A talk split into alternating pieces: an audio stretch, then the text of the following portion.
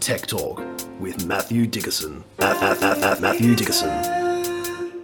Tech, tech, tech, tech talk. Tech, tech, tech, tech, tech, tech talk. Sit back and relax. It's time to talk technology. Hello, tech hunters and gatherers, and welcome to your field of dreams. It's Tech Talk with Matthew Dickerson, and it's the place where you can casually drop a line or cast your net, and you'll always walk away with an awesome prize. Figuratively speaking, of course. Under no circumstances do we suggest that you will literally get a physical prize just for tuning into the podcast. That would be ridiculous. I'm legally obligated to put that out. But I digress. Please welcome to the microphone, futurist and general all round good bloke. It's Matthew Dickerson. What's new, Matt? Well, we've got a challenge on our hands. How do we get more people to listen to, well, this podcast preferably, but to lots of genuine, factual information out there? Hmm. Because I had a, a very funny little incident recently where I was coming out of a busy car park. We'd been to an event, and the event was several hundred kilometres away from where I live. So I'd driven an electric vehicle there, which seems quite a reasonable thing to do. In fact, I didn't have much choice because I only own electric vehicles, so I had Yeah. no choice.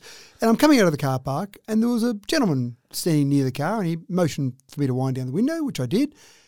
And he made a statement to me which was full of fact from his perspective. He told me that an electric vehicle will be no good in a regional area. Ah, well, that, you, you've dropped the word there. It's all about perspective. It is. And the ceiling of your uh, retention of facts and ability to absorb facts comes from that perspective. Very difficult to change perspective. it's very difficult to change perspective. So I said to him that actually it was okay because surprisingly enough, I live in a regional area and I was attending an event in a regional area and I happened to be in an electric vehicle. So it all seemed like it made No sense. point in having that car at all then. Uh, well, that was what he was telling me. He was Yeah. informing me that I should, in fact, just get out now, leave the keys on the dash, and walk away because this was a complete waste of time having an electric vehicle in a regional area. Ah. and I've heard this argument before that maybe those EVs are okay for those city dwellers, hmm. but outside the city, well, hmm. why would you possibly want to have an electric vehicle? And I try to explain as I'm sitting in the car to this man standing outside my window that it was okay, and I explained to you about your life choices and how you've made a grievous error. And so I explained it in as much detail as I could in the three or four seconds I had available to me before I lost him. And then he told me that maybe, maybe it would be okay to have a hybrid in a regional area. Hmm. That would make sense, but an electric vehicle would be of absolutely no use. Hmm. And I started to talk a bit further, realizing that I was on a hiding to absolutely nothing. And he walked away, and I heard him say to the person that he was with that you wouldn't catch me dead in one of those things. so I don't know that we've really gotten to many people out there to talk about maybe this revolution that's happening. So, yeah, why? what's the issue with even hopping into a car to go for a short trip? I don't know. I, I don't quite Well, other than you know, you've got to be travelling with uh, people you're familiar with. You don't want to just hop in random cars and see where they end up. But I did uh, want to offer him a lift to his car, but he'd already gone too far away. But that was fine. But but it was also one of those things that I didn't ask him to buy one. When he said Mm. I, I wouldn't be caught doing one of those things, I didn't ask him to get in. I didn't ask him to buy one. but he was worried about you. He was worried about me. I think he was a very friendly, very caring gentleman that was worried about my choices in life. And so, his perspective um, hasn't taken him very far. No, and I think they're going to be the ones. We've got the diffusion of innovation graph, and of course, you've got the Mm. laggards at the very end of that. Without knowing too much about this gentleman, then I would probably put him down around that sort of area, that category. But again, it's about that education. I would have preferred if he came and said, Oh, how do you find owning an electric vehicle in a regional area? Yeah. Does it present any problems for you? And interestingly enough, just for the record, I drove it to an event. I plugged in at the motel that I was staying at. They were really friendly and let me have a PowerPoint near where my room was. And I went to bed. And I got up in the morning and I unplugged my car and drove back home. Yeah. I didn't have to waste time at a petrol station. Didn't get tempted by the chocolates or soft drinks hmm. at the petrol station, and it was all quite a pleasant experience. And so, again, it'd be nice to have that conversation with someone rather than telling me that I shouldn't own one of these in a regional area. yeah, we've um, gone from having conversations in a lot of ways to uh, just telling each other. yeah, I think you're right. Is that the social media world, or what? What do we blame for that? Who knows? We blame society, but we are society, so we're all to blame. All right, in today's episode, we're going to take a look at some excellent developments in the EV sphere, which is uh, yeah, no mistake at all. Uh, we have some luxury super yacht news for those with a bank account in the Cayman Islands. And there's some more interesting developments in the realm of wearable tech for those who like to keep their finger on the pulse, so to speak. But let's get cracking with a significant development in communications. Wi Fi 7 has hit the ground recently. Did you know there were six other versions of Wi Fi? Well, me neither. And of course, this one will be bigger and better and more colourful than all the other Wi Fi's. It's a collaboration between some of the biggest hitters in the tech world, which is significant and it represents a major increase in communication capabilities. But, Matt, is this really likely to change much for we common folk? Absolutely, it will. And what I want to talk about before I talk about the actual changes to Wi Fi 7 is go back to the old Betamax versus VHS days, the Yeah, old okay. video cassette wars. And many people generally consider that Betamax was technically superior to VHS. But what did we all own? What were all the movies we wanted to rent? What was the hmm. common standard? You just had to walk into Blockbuster and the Betamax section had Jaws and Star Wars. That's right. It had the big ones, and that was about it. so we kind of we want the best solutions winning the wars, and I believe, without having a lot of scientific evidence to back me up here, that Betamax and VHS war was won on marketing hmm. more so than on the technical superiority. We want the opposite to happen. We don't want the marketing teams to win. We want the innovators, the technicians to win the game. One thing that's nice when we get to Wi Fi is identifying the Betamax VHS problem. There's a Wi Fi alliance. So that's a collaboration, not compulsory, not government mandated. That's a collaboration amongst the big technology companies. So I'm talking about the Sonys, the Intels, the Samsungs, the Apples, the big guys who have said we should discuss standards and come up with some common standards where we're getting the best technical solution, A, and B, then you can make a product and I can make a product and they'll talk to each other. And they can go with Apple's way of doing things. No, but we know that Apple had to change to USB C, so we know that they are somewhat flexible. They are, and when you've got an alliance, I mean, it would be fascinating to be in some of those discussions at a very technical level. But when you've got that alliance discussing things, hopefully they can all put their best information forward. Now, I do hmm. wonder about a point that you've actually raised there. If I'm any one of those companies, if I'm Apple, say, and I've got this great new Wi Fi product that's going to revolutionize the world and be better than everything else, do I come to the alliance and do I say, hey guys, look what I've got. We should all hmm. do this. And the other guys go, wow, that's a great product. Yep, we're all on board. Because if I don't do that and I say, I'm going to bring up my own Wi Fi that's better than everyone else, then you're expecting everyone to go and replace all of their Wi Fi products with your product. And I'm not sure that's going to happen. And if we go back to the early days of computers when it was IBM compatible PCs mm. and Apple. And that war really was won by the IBM compatible PCs.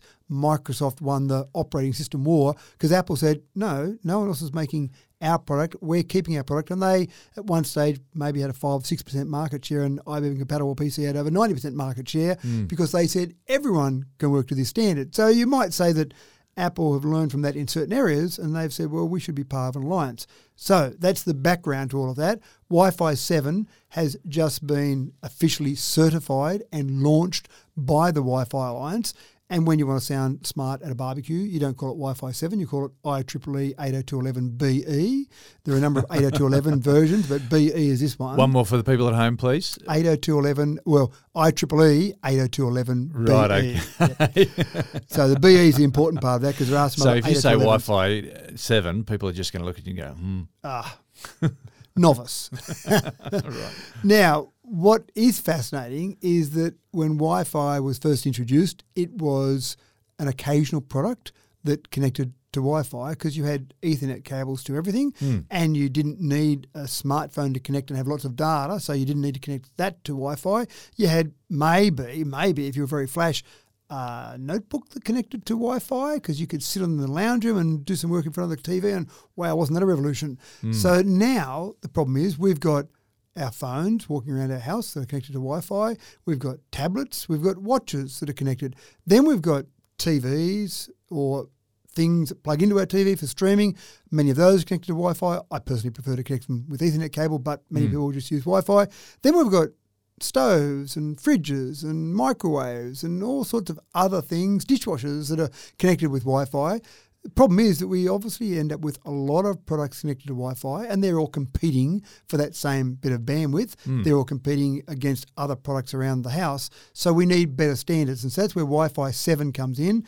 The, basically, you've got backwards compatibility. So you've still got the frequency bands 2.4 gigahertz and 5 gigahertz, in addition to the 6 gigahertz that Wi Fi 7 uses. And again, that's so that it can be backwards compatible. You buy a Wi Fi 7 router, for example, and you've only got a device in your house that works on a previous standard, it will still be backwards compatible. But if it's using Wi Fi 7, essentially faster and more reliable and more products or hmm. more devices can connect. So the, the big ones, without getting down into all the technical differences, you're probably getting five times the speed increase out of Wi Fi 7.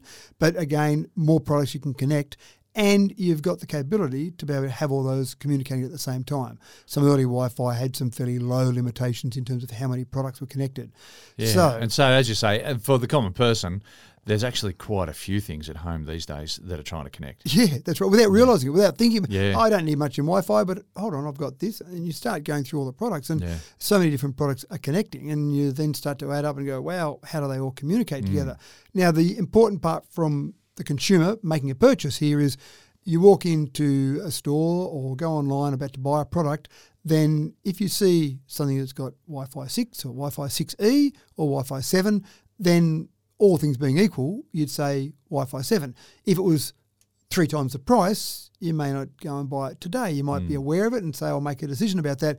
But it's obviously of no use to you in terms of all those benefits until products at both ends are talking Wi Fi 7. Yeah. So if you're buying a new Wi Fi router and you go, oh, I'll get that Wi Fi 7 one, nothing's going to change with the rest of the products in your house if they're still on previous standards. But I suppose it's more about awareness, and we do talk about the future on this podcast. So it's more about the awareness.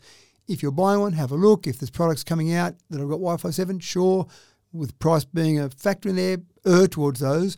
But then as you start to upgrade other products around the household, then you might start getting the stage where you've got multiple products on Wi Fi 7. So it's a new standard. It's a new standard that reflects what we're doing, which is basically communicating lots, lots of data, lots of big data now. Uh, I had someone the other day talk to me, they were trying to upload a file and they were very frustrated with the online tool they were using because they had a limit of 10 gigs for a file size. And 10 gig is a pretty big file. That's a, yeah, what were they downloading? Uh, it's just Human video. They'd done a, a longer video project. Yeah, right. And but it, it was frustrating for them because this drive that I use, it's, it's only ten gigs. I want to get a big one, and then you could upgrade it and pay extra money and get a, a bigger Wow. one. But that's the sort of thing that's happening now. People are moving around large amounts of data with lots of things they're doing. It's Yeah. not just video files, but we need that extra data capabilities because people are using it. And it's it's a bit like your wage. Whatever money you earn, you work out a way to spend it. It's not as if suddenly Yeah. you get a, a raise and you go, oh, I've got spare money now. You work out a way to spend it. When we have extra data capabilities or extra storage, we work out a way to fill it up or use all that data. And that's what's happening with Wi Fi 7. Yeah.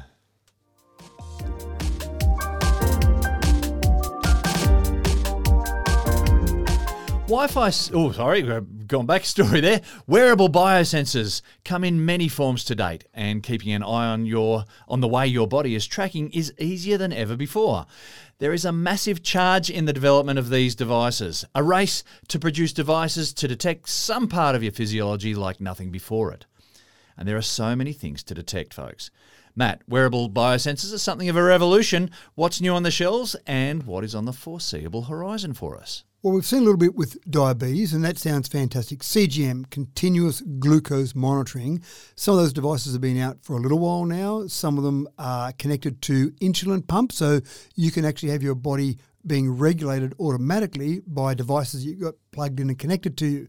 But because those sensors have been working quite effectively, and some of these are wireless, obviously, you can mm-hmm. have ones. I've seen ones that are about the size, say, of a, an Australian 20 cent piece, even some that are about the size of an Australian 10 cent piece. They might just click onto, plug onto, I'm not sure what I'd call it, but stick onto your Yeah. arm below your tricep, just above your elbow on the back of the, the arm.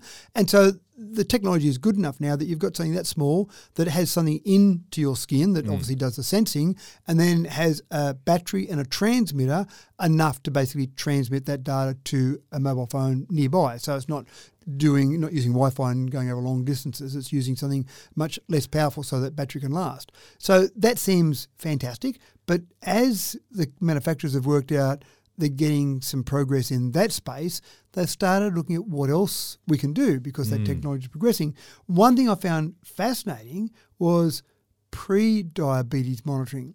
So, people that might be in a risk category for diabetes, they might be getting a bit older or maybe a bit overweight. They might be identified by their doctor as someone that you go, better keep an eye on this because it might be something that you get, but we don't want to wait till you get it. Pre-diabetes monitoring can start to give information, and if you're getting a bit close there, then you really need to make some changes to your life habits in some way, shape, or form. But then you start to look at other things that you can sense. Now, one of the ones I thought was fascinating was for athletes using hydration levels. Now, the first thing I thought of was Of course.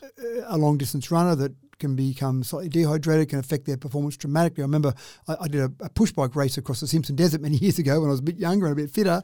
and on that, the crucial thing they identified was dehydration. A small amount of dehydration, I'm talking about one or two percent, can have a large impact on your overall performance. So mm. it was make sure you keep yourself hydrated on there, but you can also be overhydrated. That's what happened to me on one day of that ride. Was I was told to drink, drink, drink. We're out in the desert riding, so I kept drinking, kept drinking, and then at one stage, about halfway through the day, and we'd ride from six a.m. till midday. You'd have a, a little lunch break for two hours, then you'd ride from two p.m. to six p.m. And towards the end of that first section there. I actually started getting some stomach cramps. And, oh, I'm not drinking enough. So I'm drinking more and more. Ah. And then finally, I, I kind of pulled over and went, oh, I might just curl up here and die. I think it just it was feeling that bad. Anyway, they had a, a course doctor that would come along and inspect people that were on their deathbed as such. And he identified that I had hyponatremia, which is too much water. So I was drinking so much that I actually couldn't get what was uh, flushing my system, if you like, too much. So getting those hydration levels right is critical. Now, I'm not an elite athlete of any description, but for an elite athlete, trying to get those hydration levels absolutely spot on would be absolutely crucial, I would think. So they've got sensors that will do that for you. And if you're in training, trying to work out how much you would have, I wouldn't think you'd use it in competition, but how much liquid you would have for whatever competition you were doing would be absolutely critical. But then you've got things like blood oxygen levels. You've got things like your sleep quality. So I think at the moment the whole wearables market, and I'm not sure if something that sticks into you should be called wearables or it's a- yeah. a- an Yeah. injected wearable, but that whole wearables market, I just think people out there in some of these companies are going, what else can we sense? What else can we stick into Yeah. someone's body? There's so much of uh, to do with physiology. and- Yeah. and, it does really seem like you know when I was I was thinking about this story um, in my preparations, I was remembering uh, a scene out of Tom Cruise Nicole Kidman movie, Far and Away, and there you've just got this. It's like they open up a gate and these people just go rushing out of the fields to stake their claim on a bit of land. And and it's a bit like wearables and biosensors are a bit like that. There is just so much space out there to go and and we've realized, oh yeah, we can do this, we can do this. Oh well, what about what if you could do this? And and so we've got these people developing these these gadgets that um, the sky's the limit. Yeah, yeah, that's right. Now, of course, we know the, the downfall of Theranos um, in terms of the, the whole court case, and you know, Elizabeth ended up in jail. Yeah, that. yeah, yeah. And, and the dream of that, the vision of that, being able to detect a whole range of different things from a single drop of blood, sounded fantastic. Obviously, they didn't get there, but maybe it is a case that as technology progresses, or as we get sensors that plug on, maybe there's enough technology that will develop that you could start to sense a whole range of different things Yeah. from something so small. That would be the dream, the ultimate dream. And then to have continuous monitoring of all those things rather than go to the doctor and go, oh, can you check my cholesterol? What? It's gone to that? Oh, I shouldn't have been Yeah. eating all those chocolates last week or whatever. I'm sure it takes more than a week. But the, the process of that continuous monitoring means that we can monitor just how unhealthy we are getting so we can get drugs to address it. No, no, hopefully we can, we can change our habits to address it. But the, that whole market, again, biosensors, wearables, injected wearables, whatever you want to call it, mm. there is a huge market there. And I just think some of the things happening now are fascinating. And I've talked to people that have actually used it for diabetes, for monitoring, and it, it has changed their life. It's a pretty unpleasant process to go through and prick your finger on a regular basis and check things and then take action based on that. Having that continuous glucose monitoring, that is a real life changer for people. Yeah, absolutely.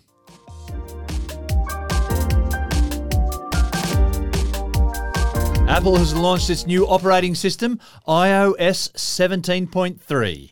And while I know that is likely to cause only a small handful of listeners to get excited, it'll add another handful of security features to keep iPhone users smugly safer than everyone else. Matt, what has this digital defender got that others don't? Well, I didn't actually know it was that big a problem about smartphone theft, and in particular with Apple smartphones, because in the past, if you set a basic flip phone down, it wasn't a smartphone, you could probably pick it up and steal someone's phone, and maybe, maybe it would have a pin on it, but probably not. So you could start making phone calls, or just take their SIM card out and put your own SIM card in and take that phone as yours. when smartphones came along, because we had so much more information on them, then we started to be a little bit more protective of the data that's on there. Hmm. We put a pin on there that seemed like a good idea. We then got to the stage where we've got facial recognition, fingerprints. But the other part is that most of the phones that are out there are locked to some sort of account in the back end. So even if I am sitting on a train and I sneakily look over your shoulder and see that you put in a pin of one, two, three, four, I go, great, I can steal that phone And, now. and I'm don't in. use the pin of one, two, three, no, four, that's folks. right. No, no, no. Definitely four zeros instead. so you see that, and I steal your phone, and I put in one, two, three, four. Great, I'm in. But then that phone is still locked in the back end to, if it's Apple, to an iCloud account. If it's Google, you can have it, or an Android, you can have it locked into an account as well. So then I've got to try and get past that, and that makes it a whole bunch harder. Hmm. But in the meantime, I can cause a bit of trouble on your account and send some emails on your behalf and tell people that I don't really like them anymore and all sorts of things. So I can still cause a bit of trouble without actually being able to break into that phone. I can't take the phone as mine because it's pretty hard for me to get past that iCloud account, for example. Hmm. But everyone is still trying to make things better and safer as we put more of our lives in our phone. So with Apple's latest iOS, they've gone a bit further. And sometimes one of the big things I suppose in there is sometimes if you have a go at getting into certain things or make some changes, then you can still put your pin in because oh, it didn't recognize your face, so I'll let you go. But now they've changed it, and you can opt into this, so you don't have to do it. If you're a bit paranoid about it, you might do it. Then instead of having a passcode fallback, so you want to make a change, scan your face in. Oh, we didn't get it. Just put your pin in. No, scan your face in. Sorry, you're not scanning your face. We're not letting you go any further than that. so I thought that was a good addition. The other one is that if you're going to do something sensitive, like change your Apple ID password, which is you wouldn't want to do that very often. Mm, You might want to be doing it because maybe you're a thief that's stolen the phone. Then there's a one hour delay. And I think of bank robbers that walk into a bank and want to steal some money from the from the bank vault, and it's got the this is on a time time delay. yeah. Uh, look, could you come back in an hour, sir, when your bank deposit will be ready in an hour's time? And We sure, promise I'll, I'll we come won't back have in. the riot squad waiting for That's you. That's right. So it's the same sort of thing. So I steal someone's phone, I get in, I'm going to change the Apple password, and it says, certainly, this is obviously the legitimate owner of this phone. Just wait for an hour, and then you can make that change that you want to make. So again, that just makes it a bit harder for these, a bit mm. more problematic. Do they go, oh, give up on this and throw it on the ground and walk away in disgust? You don't get your phone back, but at least they haven't stolen any more of your information, any more of your data. Mm. So there are things like this they're working through. Now, it might be a bit of a pain sitting around the home to change that and so you don't turn that on, or you can turn on the feature that allows you to access things normally in your home, but outside your home, the one hour delay kicks in. So again, the thief probably doesn't come into your home, steal your phone, and then sit there at your home and make the change. So again, they've thought about convenience and also inconvenience for a thief. And that's the trick, isn't it? Putting in a pin is a bit clumsy, a bit of a pain. Yeah. Facial recognition, all a bit of a pain. Doing all of those things and then well, we'll just not worry about those. That's more convenient, but then it's convenient for a thief. So making it so that it is convenient for you, less convenient for a thief is a real challenge. Yeah. So we talked a bit about last week with our breath and using your breath to get into your phone. This isn't using your breath. This is still using the normal biometric checks that are there with a phone, but they're just adding some complexity, some delays, some other things that you can't do with that phone it might sound a bit morbid to talk about it, but there there is still an issue there when you've got a loved one in your family that does pass away, Mm. and you might want to access their phone to get some photos off, to have at the funeral, that sort of thing. Yeah. And that can be a problem then because you don't really want to go into the funeral home and say, I just need to see my husband who's just passed away so I can Yeah, show his phone to his face so I can get into the phone. So Goodness there's those me. sort of things to think about as well. Yeah. If you have to, if, if there's no passcode fallback, if that's removed, then how do you get in in that sort of situation? So, yeah, I don't know the answer to that one, but, but it's probably not a, a thing that happens that often. But I'm sure when it does, it's a pretty traumatic time for it to happen. For sure.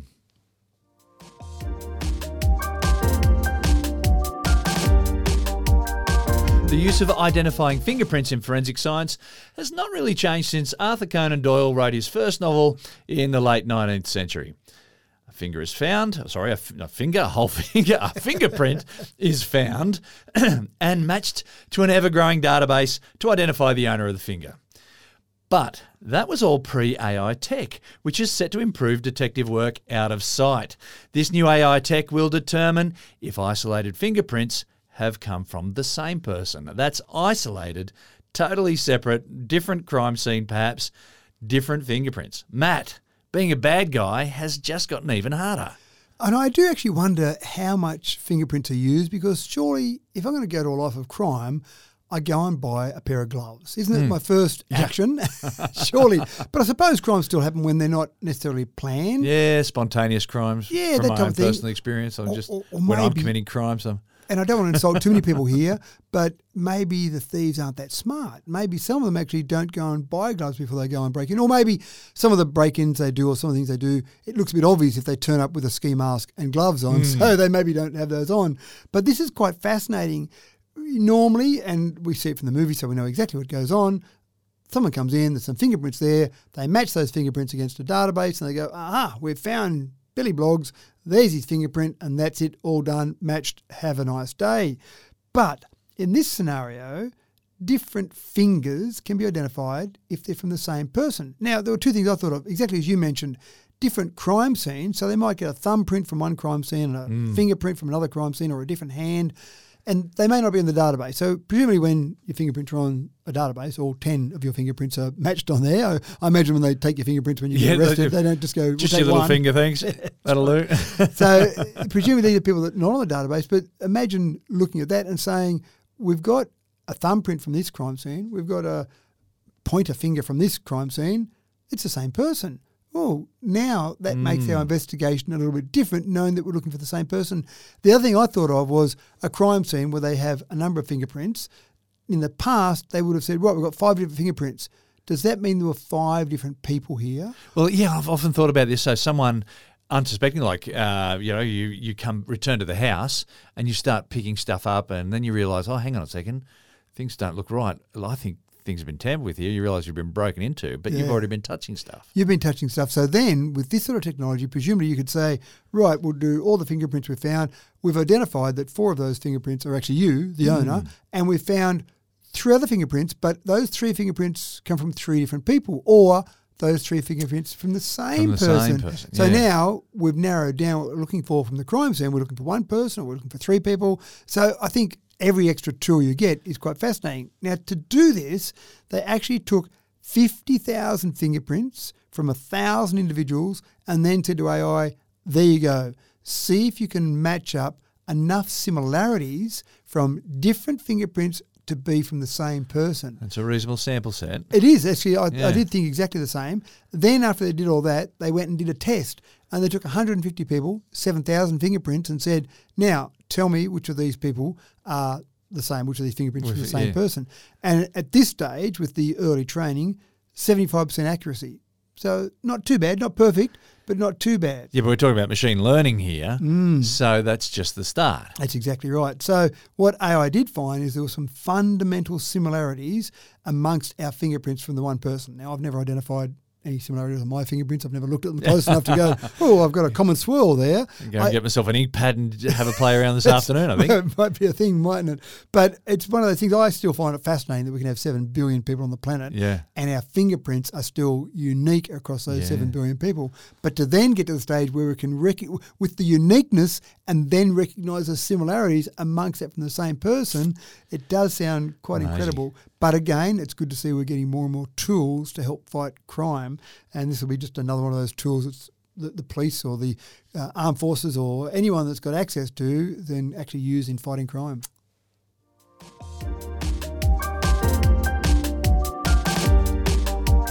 All right, it's time for us to reach out here at Tech Talk. So many of our stories are directed at the mainstream audience, but what of the neglected multi billionaire demographic? There's almost never a story to draw them in. Until now. For those that thought that they owned everything they needed, we bring you today a super yacht that goes underwater. Matt has all the specs and bargain basement price. Matt, rich people and submarines, this has got Bond villain written all over it. Oh, it does. I did actually think of Spy Who Loved Me. I think it was Karl Stromberg out of Spy Who Loved Me. That was exactly what I thought of when I saw this. But I, Do you know what? The first thing I thought about: rich people and submarines. How can this possibly go wrong? That's exactly right. I actually, I'll talk about that a little bit because I've done a little bit more on this one to make it just a touch safer than the one that uh, you might be thinking of. yeah, right. But I actually think this is still appealing to all of our demographics. That are out there, not just the rich ones, because I thought we might start a bit of crowdfunding so everyone can contribute to you and I. Timeshare. to- to- Timeshare in a super yacht submarine. I wasn't going to go that generous. I was just going to have it for you and I. So- okay. Oh, all right. Sorry, crowdfunding, and yeah. And thank we you just- very much. we well, just- thank you for including me in your. Oh no, your no! I thought consortium that, there. I thought that seemed reasonable. so we've just got to crowdfund three billion is the problem. So Yeah, okay. I'm not sure how long that'll take us. Get, get charging, folks. But I'm not sure I'm going to go and book the berth where I'm going to put this yet. But this is a super yacht that is a super yacht. This is making those other super yachts. I've seen some of the super yachts that people like Bill Gates own, some of the ones that are out there where they've got you know, helipads and Mm. Yeah. jet skis off the back. You know, that's so ho hum. this this super yacht only can accommodate 20 passengers, so 20 of your closest friends, Yeah. Okay. 40 crew members, so two to one ratio hmm, seems reasonable. Wow, twenty passengers and forty crew. That's right. So, so you're going to be looked after. Is the Well, you need people to fold the towels, I guess. But that. um, yeah. Well, that's right, and people that can also say dive, dive, because it's just like a normal super yacht with all the things you'd expect on a super yacht. But then forty minions, I think you meant to say. that's, that's it Yeah. exactly, and then you can dive down to 250 meters, which is pretty impressive. yeah, you're not going to see the Titanic with that, though. No, and that's part of what they talk about. They do talk about the construction here. It's a double hull construction, so you've got a little bit of a leeway there if something does go wrong. You've got some rescue systems built in. Maybe they were thinking of Titanic tours when they were thinking about that. And you've also got mini submarines. You don't use those mini submarines on a day to day basis because if you want to go underwater, you just dive underwater. Mm. But the mini submarines are there if something starts to go wrong. You can jump into the mini submarines.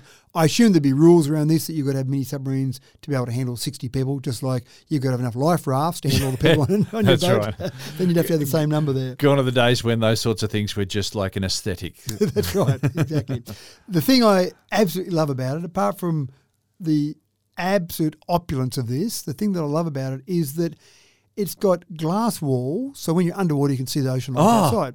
That seems reasonable.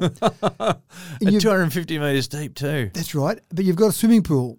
So I could be, you and I, in fact, could be with our 20 closest friends. That's right. We could be in our swimming pool underwater, Underwater. and looking out at the ocean outside. So it'd be like you'd be scuba diving without the scuba equipment, was what I thought of. Because I'm seeing the marine life at 250 metres. That sounds interesting. Everything about your story here is just awesome. Everything. But I'm just in my my There you go. um, speedos. I was thinking of other words on myself. I'm just in my speedos and I'm swimming around in my pool, looking at the marine life outside, going, "This is okay." And then you can go. We wouldn't do this, but you could go underwater for up to four weeks. We'd have to come up on top once a week because I think to upload our podcast, we'd have to be on top Sure. of the water. Okay. And for all those people that donated to our crowdfunding, we'd probably want to tell them how we're going on our super yachts. How awesome it is. That's right. Just for you people out there that Holy donated, smoke. thank you very much. This is awesome. Now, the only problem is when we order it, it's going to take a little while because they don't actually have one built yet. All They're right. only going to start building it when they get their first order, which I thought was a bit rude. I thought they should have built a prototype first. Could have had a go on it just to see whether we like it or not, and then decide whether to plonk down three billion. And you probably could put a deposit less than three billion, so you could probably take a small little deposit. So when people do actually turn on Bill Gates and uh, he needs somewhere to hide, That's right. 250 metres underwater for four weeks sounds like somewhere you could hide fairly well. So it, it's, I suppose, one of the things that I find fascinating about this from a technology perspective is the fact that you've got this sort of technology that would typically be used by the Navy or some of the armed forces that are building some incredible technology, and then an average consumer, well, maybe not average, a consumer can just go and buy that same sort of technology and, and say, you have, know a, what, have a toy. I'll have a toy. That's right. That's every bit as good, maybe not quite as good as something that the Navy uses. I wonder how many Navy um, submarines have got swimming pools. Well, if they have got a swimming pool, I reckon that means they've got a leak. the other thing is, if you're 250 metres down and you're looking out a glass window, I reckon it's going to be pretty dark. Oh, there'd be lights on the outside. Surely, surely they would have thought of that. Yeah, but still, what are you going to be seeing? No, but no. Anyway, look, I think it's a great idea. Nothing about this sucks. I um, can't wait till we get ourselves one. That's right. Just uh, give me a few weeks to start it going.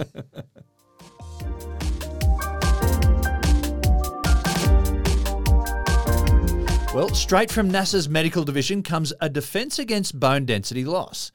It's a wearable for astronauts who have spent too long in apparent weightlessness, where loss of bone density can lead to later medical problems. But the application of this new wearable tech can also help osteoporosis, Matt. Well, I thought of you when I was researching this story, and Because I of my lack of bone density. no, my not, big not hunchback. Neither of those. right. that was secondary thoughts. I thought of you because I thought James is going to be cynical about this one. He's not going to think that this is actually going to be real. Well, it's come out of NASA, hasn't it? Is that right? Well, no, not quite. Oh, okay. I've talked about them before. Space food sticks. I used to love space food Yeah. sticks when I was a kid. I'm not convinced they ever actually were eaten by an astronaut. they just seem like a Very lolly. discern, uh, uh, non-discerning astronaut. That's right. And I'm absolutely convinced they never actually took them up into space. I'm not sure how they got away with calling them space food sticks. This one, they've said, it's been developed by a particular company, partly in collaboration with NASA. Now that right. sounds Okay. like it's in collaboration. that's with. right. That sounds like they might have read a paper from NASA one day. Now, it is a real problem for astronauts. We, as humans on Earth, lose bone density roughly at the rate of, say, 1% to 2% per year. So, Right. obviously, as we get older, we've got lack of bone density. You can do weight bearing exercise and things to try and slow that down, but we're typically losing 1% or 2%. Astronauts, when they're up above the Earth at microgravity levels, are losing about 1% to 2% per month. And this is Yeah, one right. of the sacrifices that astronauts make for all of us that their health is going to be deteriorating in older age because of the fact they've been up in microgravity situations. So NASA obviously do do things to try and help their astronauts not lose so much bone density. They've got various exercises they try and do. So this company has said that they've been partnering in collaboration with NASA, and the device called an Osteo Boost has now been cleared by the FDA. Now that's also a little bit of a soft way of saying, "Oh, look, this works," when really all it means is the FDA has said we clear this. That it's not going to do you damage Yeah, it's not going to do no harm. do no harm. That's right. So when you get something cleared by the FDA, it's not a stamp of approval to say this absolutely 100% does what it says it's going to do. Yeah, the right. marketing is right. The FDA just says, no, you can use it and feel safe that things aren't going to fall apart. So with all of that background there, what they do claim is this vibrating belt helps improve bone density. So that's what I This thought. sounds like it's come out of the 50s. well, I thought it sounded like it came out of the front The page of a Phantom comic where X-ray glasses were right beside it. yeah, okay. now, it, it might be fantastic. I have not read a peer reviewed medical article on this osteo boost. I'm just really going on the marketing, but it does sound fascinating and it does sound great that we're trying to address bone density because it's going to be a problem for all of us as we all age. It's going to keep being a problem. They say that you should wear this belt for 30 minutes a day, at least five days a week, presumably while you're out doing a walk or doing something else. And maybe the walk is more important than the wearing of the belt. I'm not sure. Ah. But it does sound like maybe one of those machines that you put a belt around and it jiggles away and suddenly you, you look like Arnold Schwarzenegger. so it does sound a bit like that, which is why I thought you might have been just a touch skeptical about it all. because the the whole process seems to me like vibrating. Yeah, look, I don't know, understand enough about lack of bone density, but vibrating on your bones, surely that's not mm. quite enough to actually do something. But look at it. If you've got bone density issues, if it's something that's in your family, or it is becoming an issue as you get older, then go and look at Osteo Boost. I'm just not saying that I'm totally endorsing it. It's just something to have a look at, and maybe it might help you in And the don't forget a glass of milk a day. That's right.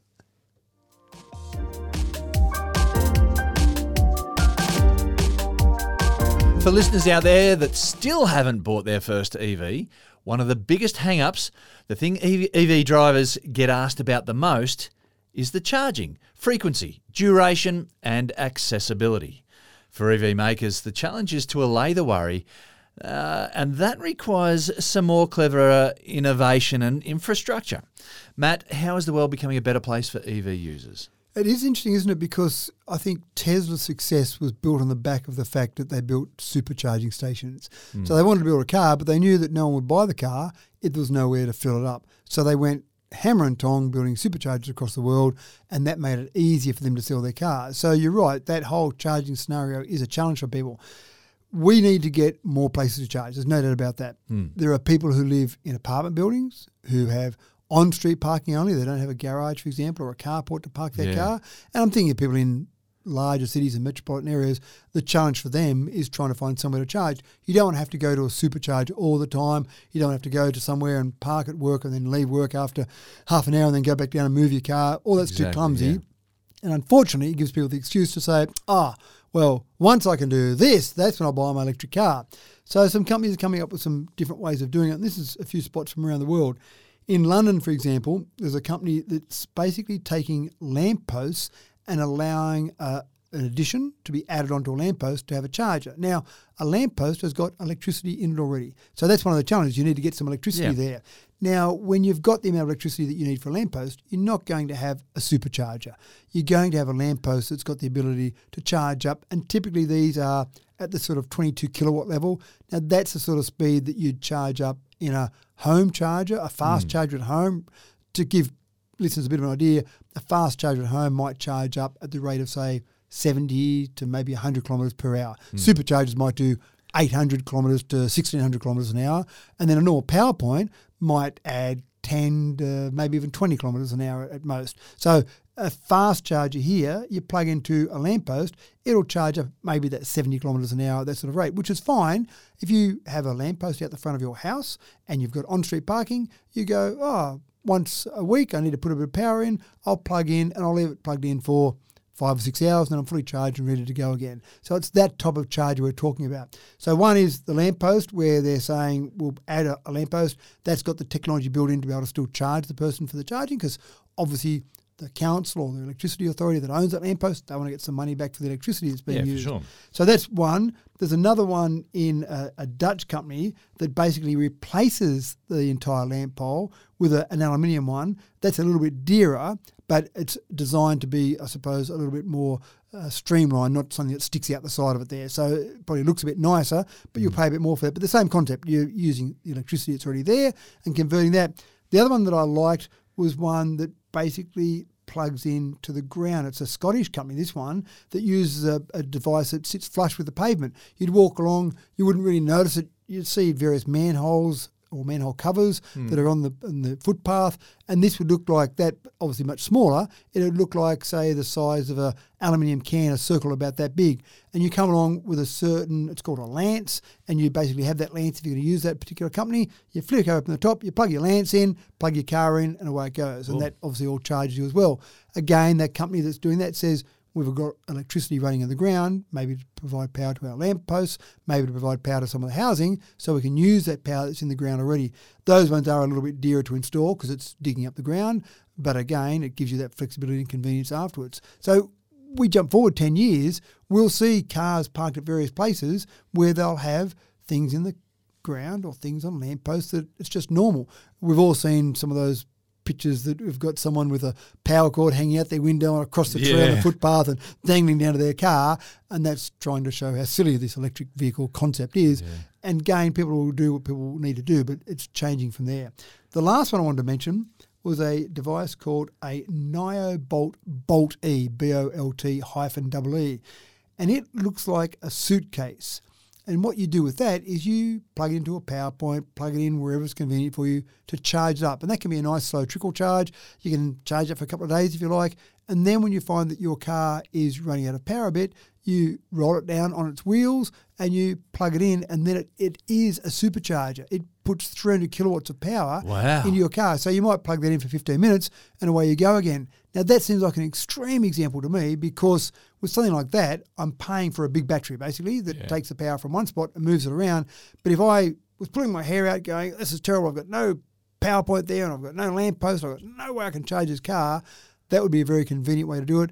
The great part about that that I loved is you could plug it into your house on off-peak power, so you pay Yeah. very little for your power, or plug it into your house if you've got solar panels. Probably have it if you if you're living in this sort of apartment environment, but you can charge it up in any way, shape, or form that's convenient to you because you're only going to need to charge your car maybe once a week, once a fortnight, and so you've got it charged up, ready to go, and then you, you move your suitcase out, plug in, bang, you're done. So there's a range of solutions happening out there. Absolutely, yeah.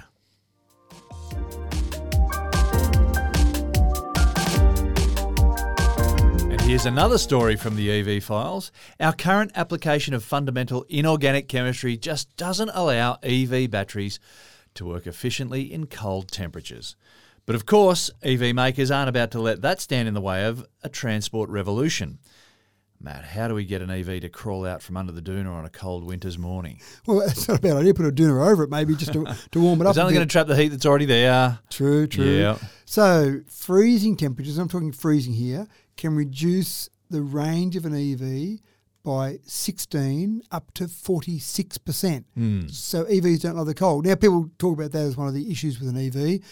Don't forget that an internal combustion engine vehicle can also reduce its range by anywhere from 15 to 24% in those same freezing temperatures. Hmm. Now, of course, the big thing with an EV is that it's a bit longer to charge up. So if I run out of petrol quicker because it's really cold, it's still pretty quick for me to fuel up. So I understand that argument, but it's not as if all these things happen to EVs only. Same with air resistance. We talk about the fact that you drive fast, you double your speed, you quadruple your resistance. Mm. That's in an EV, that's in a petrol car as well. So Yeah. they're the same.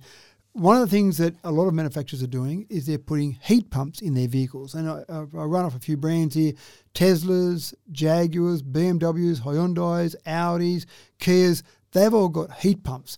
Now, I want to talk about heat pumps a little bit more because I've actually heard the term heat pump thrown around a lot lately. It seems to be a trendy term. I've heard heat pumps in terms of cars, EVs. I've heard heat pumps in terms of now swimming pools are using heat pumps to heat up. I've heard heat pumps for air conditioning.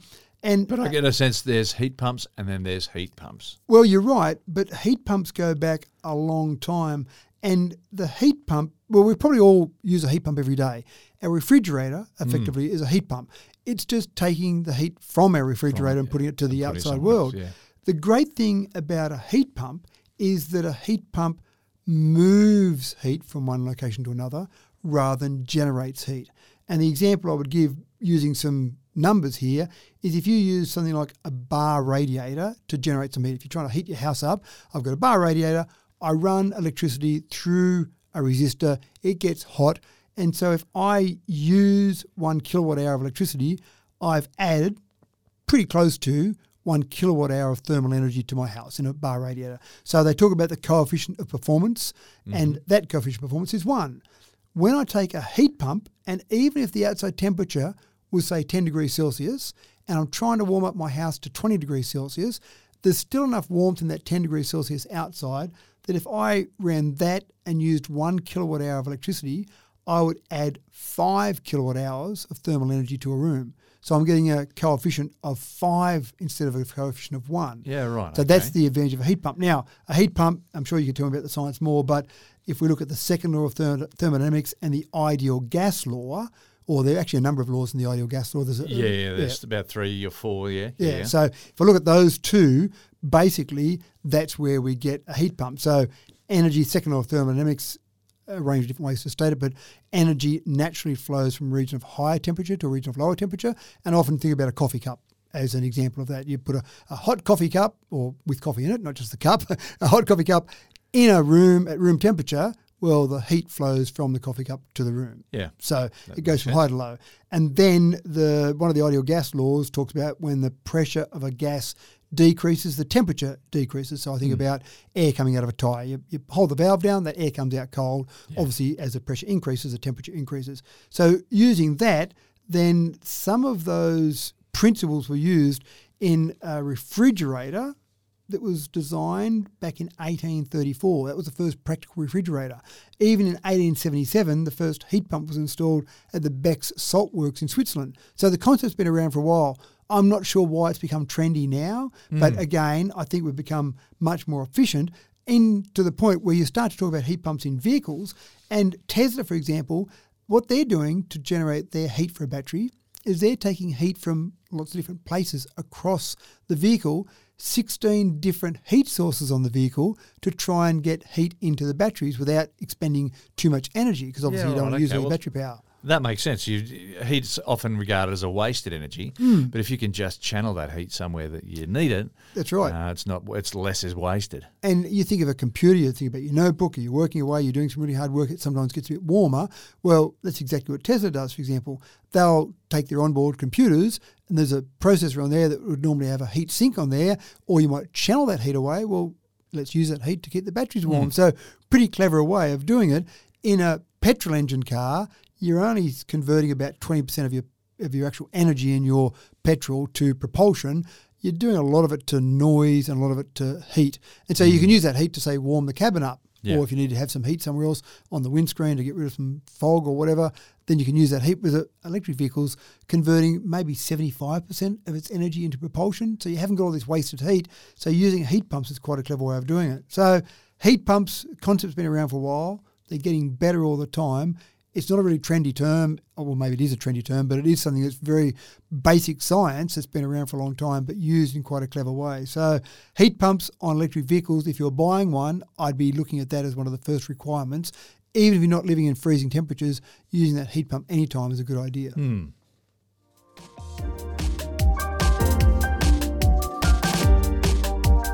Well, let's keep this EV theme rolling while it's hot. Petrol heads out there will throw their hands up in disgust. But EV racing is gaining traction, and the pits are becoming a lot quieter.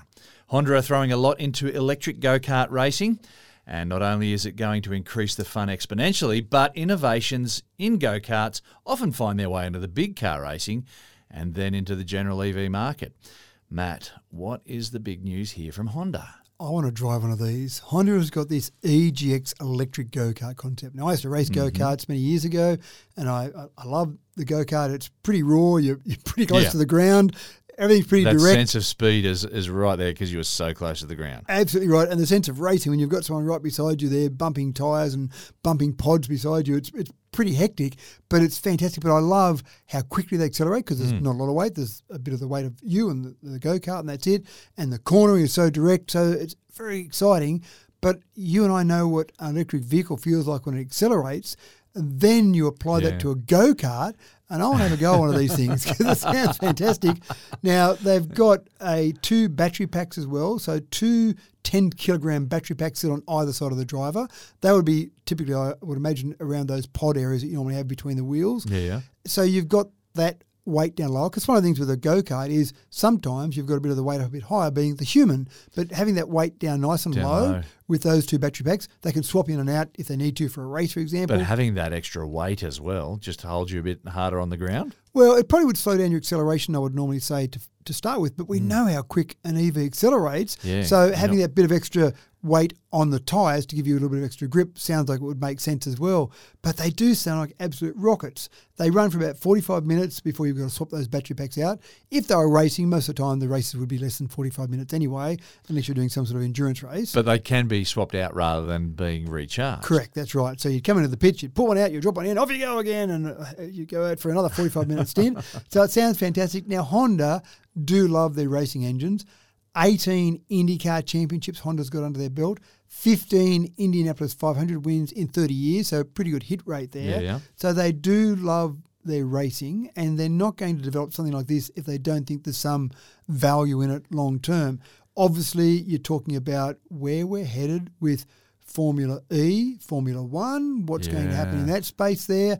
IndyCar Series this year is featuring hybrid units with 2.2 litre engines.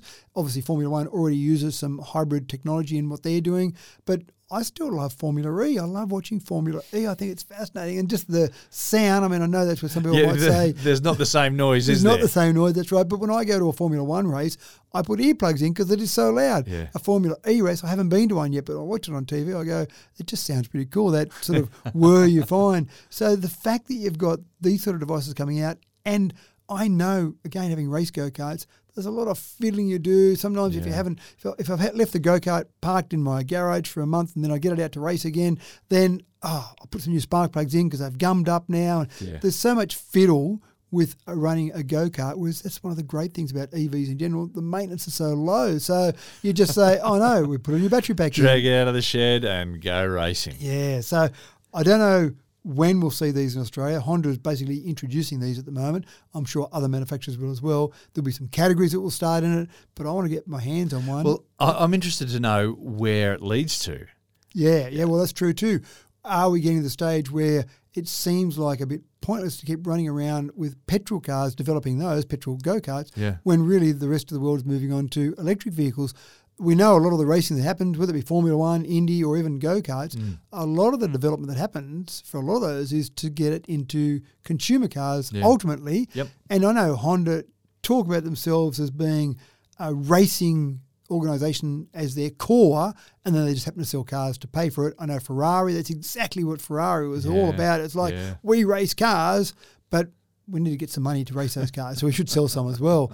So you you want to be able to develop those, I suppose, to get to the stage where you're developing technology for consumers. And if you're talking about Formula E, you're trying to get longer range, faster range, all sorts of things out of electric cars, then that's going to come through to consumer cars In the ultimately. meantime, it's just a whole lot of fun. it sounds like it. On a That's, that's what I'm talking about. Yeah. And that is all we have for you today. As I figuratively check the bottom of the barrel, there is uh, not so much as a scrape left. We've cleaned it out completely, but the good news is that we'll have a brand new barrel spilling over the top for you next week. Nice work, Matt. Another cracking tech talk for this week. And you might be able to hear that little buzz in the background there. That's me about to strap on that belt that I got out of the buckle, out of the barrel, and see how I go with my bone density for the next Bone week. density, Yeah, let's get a bit more of that going. Uh, it was nice to hear some stories about the um, EVs and from the EV sphere. It feels like it's been a while since we last chatted about EV vehicles. Uh, as I see, oh, well, I see more and more as I drive about. More and more people getting on board with EVs. It's not an exclusive club, folks. Joining will make you feel like a reformed smoker. And the developments in the tech are moving fast to give you fewer and fewer reasons to get internal combustion on your next purchase.